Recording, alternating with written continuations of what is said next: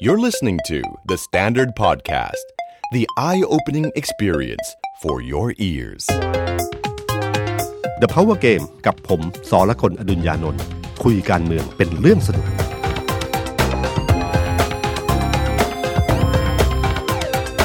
สวัสดีครับ ผมสอละคนอดุญญานนท์ครับ สวัสดีครับ ผมเอกธนกรวงปัญญาครับ คอนเทนต์ครีเอเตอร์การเมืองของ The Standard ครับพี่ตุ้ม ครับ เมื่อวานนี้เรื่องใหญ่ข่าวใหญ่ ทางการเมือง น่าจะหนีไม่พ้นเรื่องคดีของคุณธนาธรครับพี่ตุ้ม ใช่ครับ หลังจากที่สารรัฐธรรมนูญก็มีคำวินิจฉัยออกมาแล้ว ให้คุณธนาธรพ้นจากความเป็นสส ชัดเจน ชัดเจนครับ ครับ แปดเก้าเดือน อืม หลังจากที่เริ่มต้นเอ่อกระบวนการยุติธรรมมาตั้งแต่สื่อตั้งข้อสังเกต แล้วจนกระทั่งเมื่อวานนี้ศาลก็ตัดสิน ก่อนที่จะคุยกันว่าวิเคราะห์กันว่าผลหลังจากนี้จะเป็นยังไง ครับ เอออยากให้เอกลองช่วยสรุปนิดหนึงได้ไหมครับว่าการตัดสินคดีเนี้ย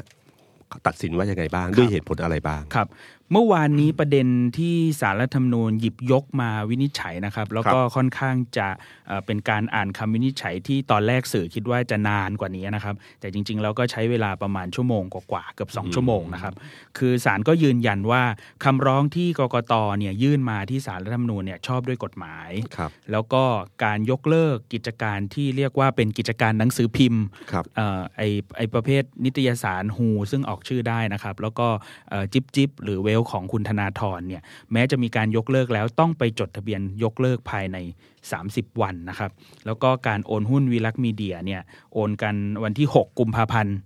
2562เนี่ยแต่ว่ายังคงมีการดำเนินกิจการอยู่ เพราะยัง ครั ไม่ บ ได้ยังไม่ได้ยกเลิกการจดแจ้งนะครับ แล้วก็การโอนหุ้นให้คุณสมพรนั้นเอ่อเกิดขึ้น 8 มกราคม62 แต่ว่าการส่งอบจ5ครับพี่ ครับ เอ่อมีความผิดปกติสารบอกว่าอย่างนั้นนะครับ แล้วก็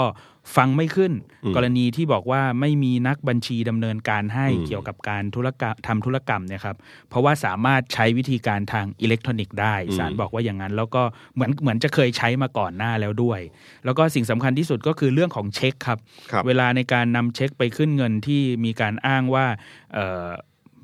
โดยธรรมเนียมปฏิบัติแล้วเนี่ยคุณลวิพันธ์ก็บอกว่า พอได้มาบางบางเช็คบางฉบับก็เก็บไว้ เพราะว่าคนที่มอบให้เนี่ย ครับ เรามีความเชื่อถือเชื่อมั่นในตัวเขาอยู่แล้วอะไรเงี้ยแต่ศาลก็บอกว่าให้คนอื่นไปขึ้นแทนก็ได้ แล้วก็การเก็บเช็คไว้นานเกินไปเนี่ยก็เป็นเรื่องที่ดูจะมีพิรุษผิดปกตินะอะไรอย่างเงี้ยครับ เป็นรู้ แล้ สึก ว จะมีการเทียบกับเอ่อเช็คใบอื่น ๆที่ผ่านมา อ่าใช่ ว่าใช้ ครับพี่ เคย ตุ้ม ใช้เวลามากสุดเท่านี้ แต่อันนี้ใช้มากกว่า ใช่ ผิดปกติ ใช่ ค ครัรับบ แล้วก็ที่สำคัญก็คือการโอนหุ้นของคุณสมพรมารดาของคุณธนาธรไปให้หลานเนี่ย ครับ ไม่มีค่าตอบแทน อืม ซึ่งย้อนแย้งกับการโอนหุ้นให้กับลูกก็คือ ครับ ตัวคุณธนาธรเอง เอกสารโอนหุ้นให้หลานศาลบอกว่าอาจจะมีการทำย้อนหลังก็ได้นะ ก็ ครับ มีพิรุษแล้วก็การอ้างเรื่องการเดินทางกลับมาจากบุรีรัมย์ที่เป็น อืม ประเด็นโหตรวจสอบกันเยอะแยะไปหมดว่า ครับ ถึงไหนยังไงจนกระทั่งมีการโชว์อ่าใบสั่ง ใบสั่ง อ่าก็เป็นการยืนยันว่าคุณธนาธรน่ะอยู่ อยู่กรุงเทพ ม แน่นอน จริงๆา แต่ แต่ว่าไม่ได้แปลว่าจะมีการทำการโอนหุ้นนะ ในคืนนั้น อ่า ในวันนั้น ในวัน นะครั นั้ บ น แล้วก็การโอนหุ้นให้กันโดยที่ไม่ได้จดแจ้งในทะเบียนผู้ถือหุ้นนั้น อาจไม่อาจนำมาอ้างกับบุคคลภายนอกได้ ซึ่งเป็นข้อกฎหมายโดยโดยปกติทั่วไปสุดท้ายแล้วศาลก็เลยตัดสินจากข้อพิรุษทั้งหมด ให้คุณธนาธรพ้นสมาชิกภาพความเป็นสสครับพี่ตุ้ม ครับ ก็มันอยู่ที่ท่านเชื่อว่าสิ่งเหล่านี้เป็นพิรุษ ครับ ก็เลยคิดว่ามันไม่จริง อืม นะครับ ก็เลยก็ตัดสิน ครับผม พอตัดสินปั๊บเนี่ยสิ่งที่คุณธนาธรจริง ๆ ถ้าเราไล่ย้อนเวลาย้อนหลังไปนิดนึงเนี่ยครับเกมก่อนการต่อสู้อะตามปกติเวลาคดีเช่นนี้ในเชิงการเมือง ครับ มันจะต่อสู้สองทาง ทางที่หนึ่งคือต่อสู้ทางคดี การที่สองคือต่อสู้ในเชิงการเมือง ครับ นะครับ ถ้าเราจำตอนคดีคุณทักษิณเรื่องคดีซุกหุ้นนะครับ จนถึงคดีต่างๆ มากมาย และคุณยิ่งรักษณ์คดีจำนำข้าวอะไรอย่าง ครั เงี้ บ ยก็จะมีการเดินเกมสองเกมนี้อยู่ คุณธนาธรเองก็ใช้วิธีคล้ายๆกันนะครับ ก็คือตอนก่อนที่จะมีการสารตัดสินนะครับก็จะมีการแถลงปิดคดี อืม คุณธนาธรแถลงปิดคดีทางโซเชียลมีเดียทาง Facebook ทาง ครับ Facebook Live นะครับซึ่งจริงๆ ในกระบวนการแถลงปิดคดีก็คือบอกว่าเหตุผลของเขาที่ชี้ให้เห็นว่าน้ำหนักของเขามันมีเรื่องเรื่องราวที่เขาทำทั้งหมดมันเป็นยังไงบ้าง ครับ นะครับ ในเชิงการเมืองก็คือการให้ข้อมูลหลักฐานอันหนึ่ง ไว้ในความคิดของคนก่อน ม ก่อนที่ศาลจะตัดสินและอธิบายว่ามันมีพิรุษในมุมของศาลยังไงบ้าง ครับผม ก็ให้เอาข้อมูลของคุณธนาธรอยู่ในมาชั่งน้ำหนักกัน ก็คือให้คนฟังคือจริงๆมนุษย์ทั่วไปกันอยู่แล้ว คือการชั่งน้ำหนักเหตุผล ครับ ฉะนั้นก่อนที่ศาลตัดสิน ซึ่งจะอธิบายเรื่องราวในมุมของศาลไป คุณธนาธรก็ให้ข้อมูลข้อมูลหนึ่งก่อนนะครับ อันที่สองก็คือว่า หลังจากนั้นปุ๊บก็จะจัดงานงานหนึ่งที่เป็นงานอยู่ไม่เป็น ใช่ค ใช่ รับ ไหมครับที่เจเจมอ เมื่อวันที่ 16พฤศจิกายน ครับก็คือจัดงานนี้ก็เป็นการเอาของผู้สนับสนุนพักอนาคตใหม่มารวม แล้วก็มีการปราศัยพูดคุยกัน ชี้ให้เห็นว่าอนาคตใหม่เกิดขึ้นมาเพราะอะไร ครับ การที่อยู่ไม่เป็นเนี่ยของกาลิเลโอของใครที่ไล่ไล่ไล่มาเรื่อยๆเนี่ยมันทำให้เกิดการเปลี่ยนแปลงโลก ถ้าทำแบบเดิมอยู่ตลอดเวลายอมแบบเดิมตลอดเวลาโลกก็ไม่เปลี่ยนแปลง ครับ นะครับก็คือสิ่งที่ภาพวันนั้นก็สวยดีนะครับ ก็คือคนที่ค่อนข้างเยอะทีเดียวนะครับ แล้วก็มีการเอ่ออภิปรายมีคลิปมีอะไรต่างๆมา ก็มีพลังค่อนข้างเยอะนะครับ อ่านบทกวีอะไรอย่างเงี้ยครับ ก็เป็นการปลุกเร้ามวลชนในระดับหนึ่ง เพื่อให้ให้รับรู้ในสิ่งที่อนาคตใหม่เพราะจริงๆอนาคตใหม่เองก็โดนพายุหนักมาก โอ้โห หนักหนักจนเหมือนกับ เป็นพักแกนนำ แกนนำ ของฝ่ายค้าน ครับ ที่เสียงอยู่ในอันดับสอง ครับ แต่ก็โดนหนักมากนะครับเขาก็ยืนยันแทนที่บอกว่าเฮ้ยแทนทำไมไม่ปรับตัวเขาก็บอกว่ายืนยันว่าเขาต้องถ้าต้องปรับตัวอย่างนั้นเขาไม่ต้องเกิดมาหรอก ถ้าเขาเกิดมาเพราะว่าเหตุเหตุผลนี้เขาต้องการที่จะเปลี่ยนแปลงนะฮะก็ยืนหยัดในจุดเดิม ซึ่งก็เป็นเป็นจุดยืนทางการเมืองของอนาคตใหม่นะครับ ที่เราต้องเคารพ กับอันเออพอวันที่ศาลตัดสินเองเนี่ยวันนั้นก็เริ่มมีการคือแม้บอกว่าไม่ต้องให้กำลังใจ แต่เราก็รู้ว่าจริง ๆ แล้วเนี่ยเขาก็ต้องการ อ่า ให้คนมาเยอะพอสมควร ครับผม ที่ให้กำลังใจ ผมก็ดูภาพนั้นอยู่นะผมก็รอดูอยู่ว่าเป็นยังไงบ้าง ปรากฏว่าคนที่มาเนี่ยครับก็ไม่ได้เยอะมากนะครับ ไม่ได้เยอะมาก ดูกองทัพสื่อจะเยอะเท่าๆกับคนที่มาครับพี่ตุ้ม ครับ อืม คือคือเราอย่างที่เราตั้งข้อสังเกตกันเยอะว่า ฐานของอนาคตใหม่ส่วนใหญ่เนี่ยครับก็จะเป็นคนรุ่นใหม่ ครับ นะครับเอ่อที่จะเล่นโซเชียลมีเดีย อืม พลังทางโซเชียลมีเดียนี้ค่อนข้างเยอะ แต่เวลาปรากฏตัวแบบให้การสนับสนุนแบบเนี้ยจะไม่ค่อยเห็นเท่าไหร่ ครับ ที่จะเห็นเป็นตัวเป็นตนเนี่ยจะจะไม่ค่อยเห็นเท่าไหร่ แต่ลงคะแนนอีกเรื่องหนึ่งนะครับ แต่ไอตอนที่มาสนับสนุนแบบนี้ในเชิงการเมืองเนี่ยเป็นมวลชนพื้นฐานแบบเนี้ยเราจะไม่ค่อยเห็นเท่าไหร่ ครับ แล้วก็เมื่อวันนั้นเนี่ยก็เห็นจริง ๆ ว่ามันไม่ปริมาณไม่ได้เยอะมาก ครับ แล้วคนที่มาก็ส่วนใหญ่ไม่ใช่เป็นคน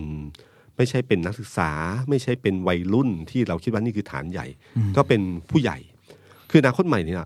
หลายคนไม่รู้หรอกว่าจริงๆอะผู้ใหญ่สนับสนุนไม่น้อยทีเดียวนะครับ แล้วกลุ่มคนที่มีความคิดคล้ายๆ เพื่อไทยคล้ายๆอนาคตใหม่กลุ่มเนี้ยก็สนับสนุนคุณธนาธรอยู่ ครับ นะครับ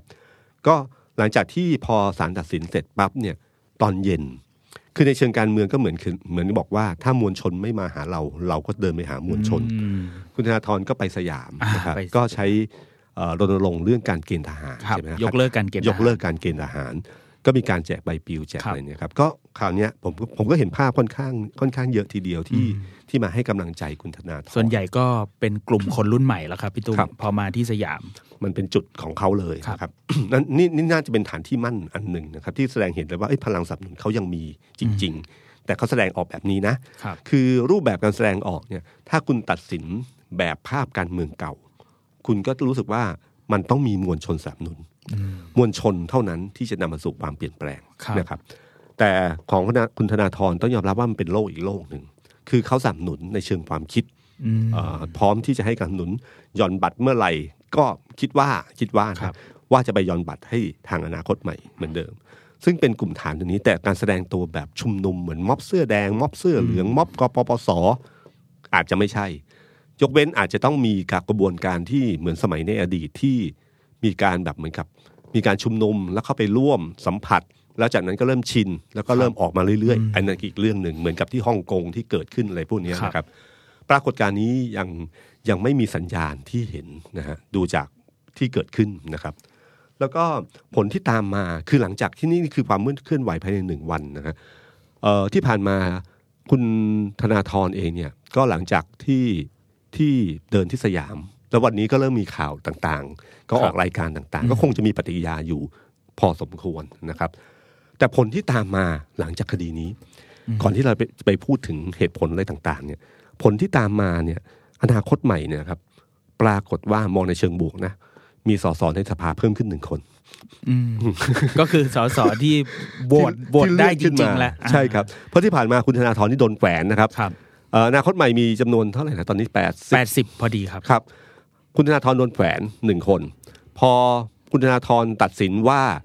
ไม่ได้เป็นสสเขาก็เลื่อนคนขึ้นมาหนึ่งคนเท่ากับ ครับ อนาคตใหม่ในสภานะ อืม ก็คือบวกหนึ่งขึ้นมาทำให้เสียงฝ่ายค้านที่จะยกมือในการพิปรายไม่วางใจเพิ่มอีกหนึ่งคน ครับ นี่คือข้อดี คือแต่เดิมมีคุณธนาธรอยู่ก็จริง แต่โหวตไม่ได้ถูกต้องไหมฮะ ใช่ครับ แต่รอบนี้คือมีตัวจริงที่ไปโหวตได้คะแนนเสียงเต็มๆเลย ใช่ อ๋อครับ นี่คือแง่บวกนะครับ ส่วนแง่ลบก็คือว่ากกตก็เริ่มเดินหน้าที่จะเล่น ใช่ครับ ต่อก็คือมาตราหนึ่งห้าหนึ่งใช่ไหม คครัรับบ ผม ครับ มาตราหนึ่งห้าหนึ่งพรบการเลือกตั้งสสครับ ครั พี่ บ ตุ้มอืม คือ ก็คือ คือรู้อยู่แล้วว่าว่าว่าตัวเองเนี่ยถือหุ้นสื่อแล้วยังสมัครอีก อ่า อ่าจะเล่นเรื่องนี้ พูดง่ายๆคือรู้ว่าไม่มีคุณสมบัติจะล ข้อง นี้ ส แล้ อ ว สอแต่ยังอุตส่าห์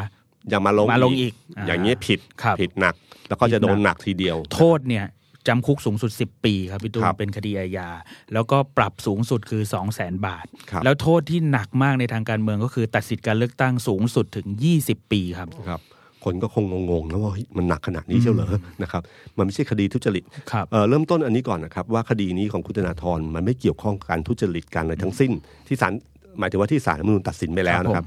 ไม่ได้เกี่ยวข้องการทุจริตอะไรทั้งสิ้น เป็นเรื่องแค่คุณสมบัติเฉยๆนะครับ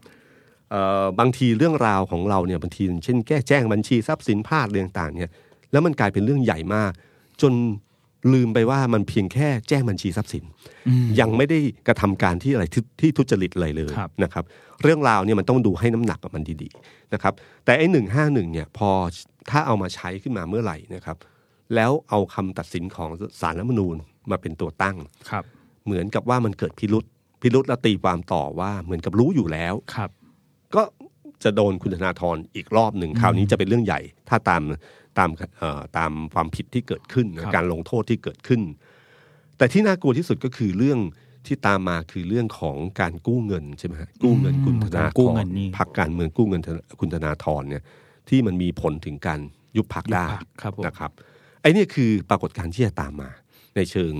ในเชิงผลกระทบต่อพักอนาคตใหม่ ซึ่งโดนกระหน่ำหนักมากนะครับ ประมาณ 20 คดีได้ครับพี่ตุ้ มผมไปไล่ๆดูแล้วเกือบ 20 คดี มรสุมยังอยู่อีกเยอะครับ เหมือนเหมือนเป็นพรรคการเมืองที่เกิดมา 50 ปีแล้วเลย นะ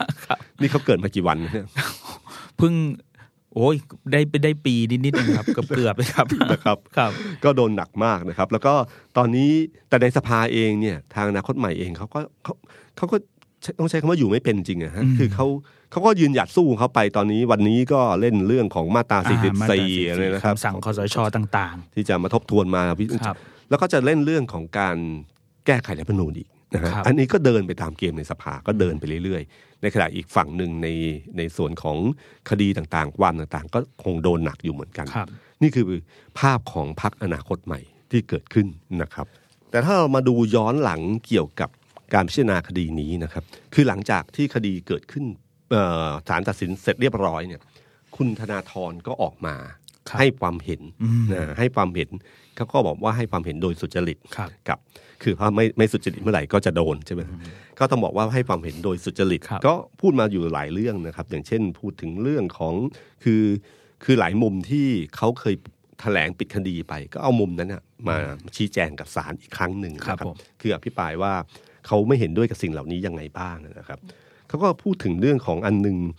เอิ่มผมผมผมหยิบมาสองประเด็นแล้วกันนะครับ ประเด็นหนึ่งคือประเด็นเรื่องของการขึ้นเช็คช้าครับ อืม เขาบอกว่าสามารถให้คนอื่นไปได้ แต่ที่ผ่านมาเป็นธรรมเนียมปฏิบัติของครอบครัว ที่ให้ภรรยาไป ตนไม่เคยให้คนอื่นไปเลย อืม นอกจากนี้ยังนำเอาเช็คตัวจริงให้กกตดู คืออยากให้ดูวันที่เอาเงินเข้า ครับ แต่เข้าเช็คตัวจริงให้กกตดูแล้วนะครับ แล้วก็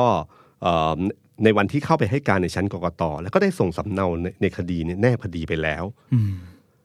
แล้วก็ตั้งข้อสังเกตว่าไม่มีตุลาการคนใดเป็นนักธุรกิจเลย อืม เรื่องการลงทุนเป็นเรื่องรสนิยม อืม บุคคลที่มีรสนิยมทางด้านการลงทุนแตกต่างกัน รักชอบในความเสี่ยงต่างกัน ฉะนั้นอย่าใช้มาตรฐานศาลมาตัดสินคุณคุณสมพร อืม ว่าจะลงทุนอาจจะลงทุนหรือไม่ก็ตามที ครับ ประเด็นนี้ก็เป็นประเด็นที่น่าสนใจอันหนึ่งนะครับ เพราะว่าเอ่อผมว่าเป็นข้อสังเกตที่น่าสนใจตรงที่ว่าถ้าเราจำได้นะครับว่าครั้งหนึ่งเนี่ย ตุลาการศาลเอ่อตุลาการศาลรัฐธรรมนูญเนี่ยเคยตัดสินคดีรถไฟฟ้าความเร็วสูง อ่าใช่ โครครั ง บ การ สมัยคุณชัดชาติ เหมือนชื่อโครงการเนี่ยโครงการ อ่า สองล้านล้าน ครับ อ่าครับ อ่าครับผม คือครั้งนั้นน่ะมันมีเอ่อเคยมีคุณสุพจน์ไข่มุกใช่ไหมฮะที่ ครับ เป็นตุลาการศาลรัฐธรรมนูญช่วงนั้นเนี่ยก็พูดถึงแล้วว่าน่าจะให้ถนนลูกลังหมดจากเมืองไทยไปก่อน ครับ แล้วค่อยสร้างรถไฟฟ้าความ ครับ เร็วสูง ซึ่งครั้งนั้นเนี่ยเป็นครั้งหนึ่งนะครับที่ที่ศาลก็สุดท้ายแล้ว แม้ว่าไม่ได้เอาคำนี้มาใช้ แต่สุดท้ายก็ตัดสินว่าเอ่อโครงการนี้ไม่ผ่านนะครับ แล้วก็ทำให้รถไฟความเร็วสูงเนี่ยช้าขึ้นมา จนถึงวันนี้เรายังไม่เห็นเลยนะครับ เป็นรถไฟความเร็วต่ำไปก่อนครับ ครับแต่ยังไม่เห็นเลย แล้วก็พอรัฐบาลคอสชเข้ามาเนี่ยครับของคุณประยุทธ์เข้ามา ก็เดินหน้ารถไฟความเร็วสูง อ่า ก็ไม่มีเหตุผลสิ่งเหล่านั้นตามมาเลย หรือถนนลูกลังหมดไปแล้ว คือคือประเด็นนี้มันกลายเป็นเรื่องแบบเออมีการมาพูดกันเพราะว่าจริง ๆ เนี่ยผมว่ามนุษย์เรามันมีกรอบประสบการณ์นะครับ พี่ กรอบประสบการณ์ที่แตกต่างกัน เรามีประสบการณ์แบบไหน เรามีความคิดแบบไหน เราก็จะมองแบบนั้นนะครับเอ่อผมว่าคนในโลกเทคโนโลยีเวลาพูดถึงรถไฟฟ้าความเร็วสูง เขาจะรู้สึกเลยว่ามันเป็นเรื่องใช้คำว่าเป็นเรื่องธรรมดาของโลกปัจจุบัน วันนี้ภายในในเวลาไม่กี่ปี มันเริ่มมีล้ำกว่านั้นไปเรื่อย ๆ แล้วนะค ครั รับ บ แต่อันเนี้ยเป็นเรื่องปกติธรรมดา และวิธีการมองรถไฟฟ้าความเร็วสูงเนี่ยแม้แต่วงการธุรกิจก็ยังมองแตกต่างกัน คนบางคนก็บอกว่าคุ้ม บางคนก็บอกว่าไม่คุ้ม ครับ ครั้งนั้นคุณชัดชาติพูดถึงเรื่องของเออการที่เอารถไฟฟ้าความเร็วสูงเนี่ยขนผักขนอะไรต่างๆมาขาย คนก็บอกโหลงทุนเป็นแสนล้านสส่งผัก เพื่อขนผัก เพื่อขนผักเลย ตอนนี้ญี่ปุ่นทำแล้ว ใช่ครับ นะครับหลายประเทศทำแล้วนะครับ แล้วก็มีภาพของคุณสุพจน์ไข่มุกเนี่ยไปที่ไต้หวันแล้วก็นั่งรถไฟความเร็วสูง ครับ นะครับ คือคือมันก็มีการล้อเลียนอะไรกันเล็กน้อย แต่เพียงแต่ว่าเรื่องราวเหล่านี้มันเป็นเรื่องของกรอบประสบการณ์บางทีเรามีอย่างอย่างผมเนี่ยจะให้เข้าใจเรื่องเทคโนโลยีสูงๆมากๆ โลกยุ่งใหม่มากๆสตาร์ทอัพมากๆ ผมจะไม่ค่อยเข้าใจ ผมนึกถึงเรื่องหนึ่งฮะเรื่องของคุณธนินเชียนวนนท์บนเวที ผมเคยสัมภาษณ์ท่าน แล้วก็ผมถามคุณธนินเนี่ยเขาเคยเจอกับแจ็คหมา ครับ นะฮะเขาเจอกับแจ็คหมา คุณธนินเป็นนักธุรกิจระดับแสนล้านนะครับ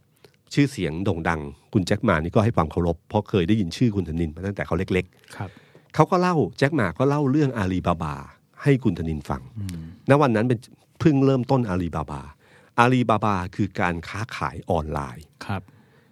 ย้อนไปเมื่อประมาณสัก 3 4 ปีค้าออนไลน์มา ผมก็ยังตั้งคำถามว่า ใครนะ ที่จะไม่เห็นของ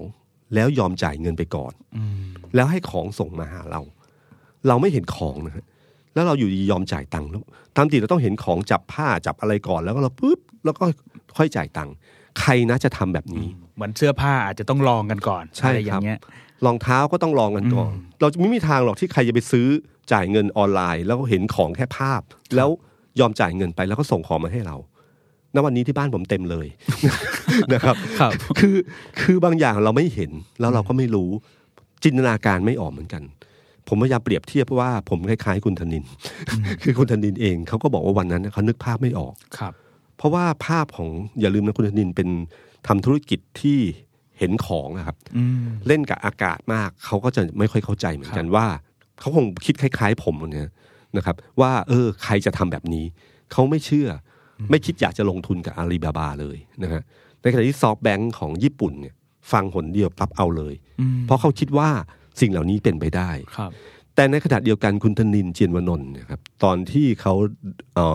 เซเว่นอีเลเว่นมาเมืองไทยเซเว่นอีเลเว่นมาเมืองไทย ตอนนั้นคุณธนินเนี่ยเขาคุยกับเจ้าของแฟรนไชายนี้ที่เป็นคนอเมริกัน ครับ คนอเมริกันสนิทกับคุณธนินเขาก็พยายามเตือนคุณธนินตลอดว่า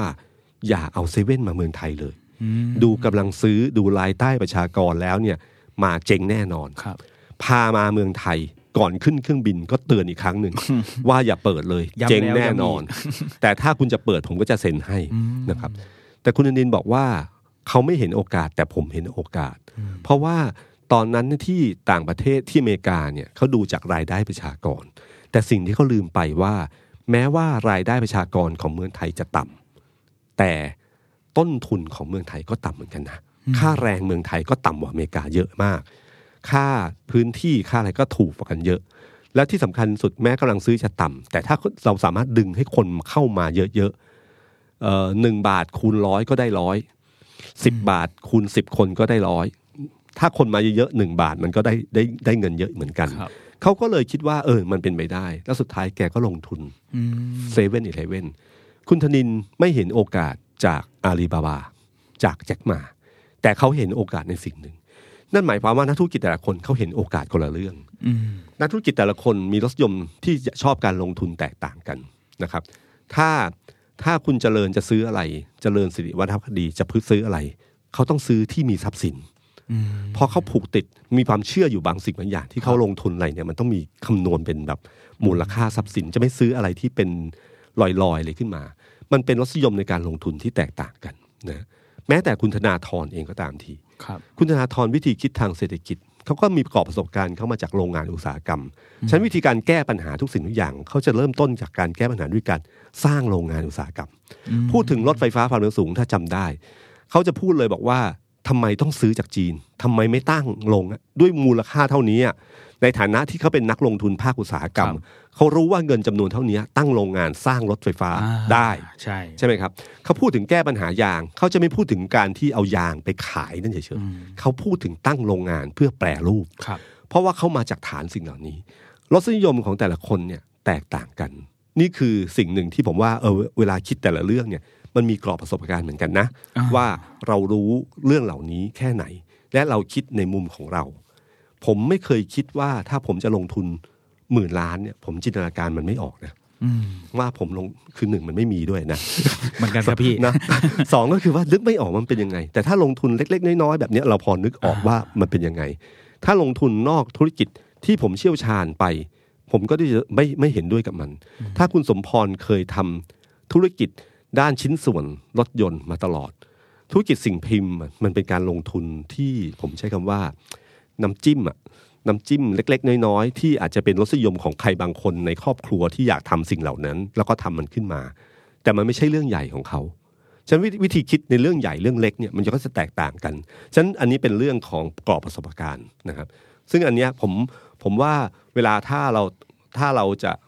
เอ่อพิจารณาเรื่องอะไรแล้วมองอะไรเนี่ยมันมีประสบการณ์ของแต่ละคนที่แตกต่างกันนะครับ